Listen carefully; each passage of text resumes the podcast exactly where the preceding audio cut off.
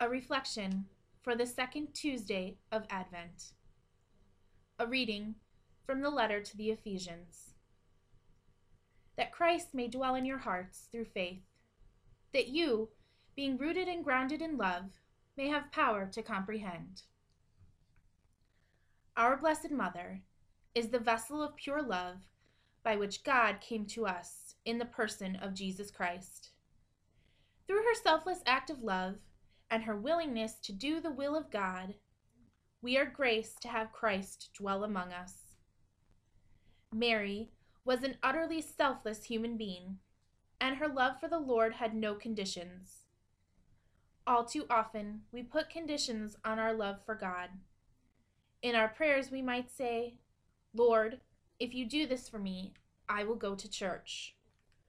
Or, God, if you heal me, I will read the Bible more. The list of our conditions for God is endless. It is because we are not rooted or grounded in love.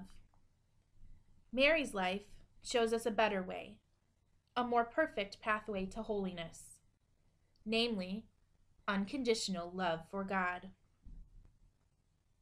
What conditions do you put on your love for God? How can you work on making your love for Him unconditional? Let us pray. Mary, your love for God knows no bounds. Teach me to give God all my love without boundaries or conditions.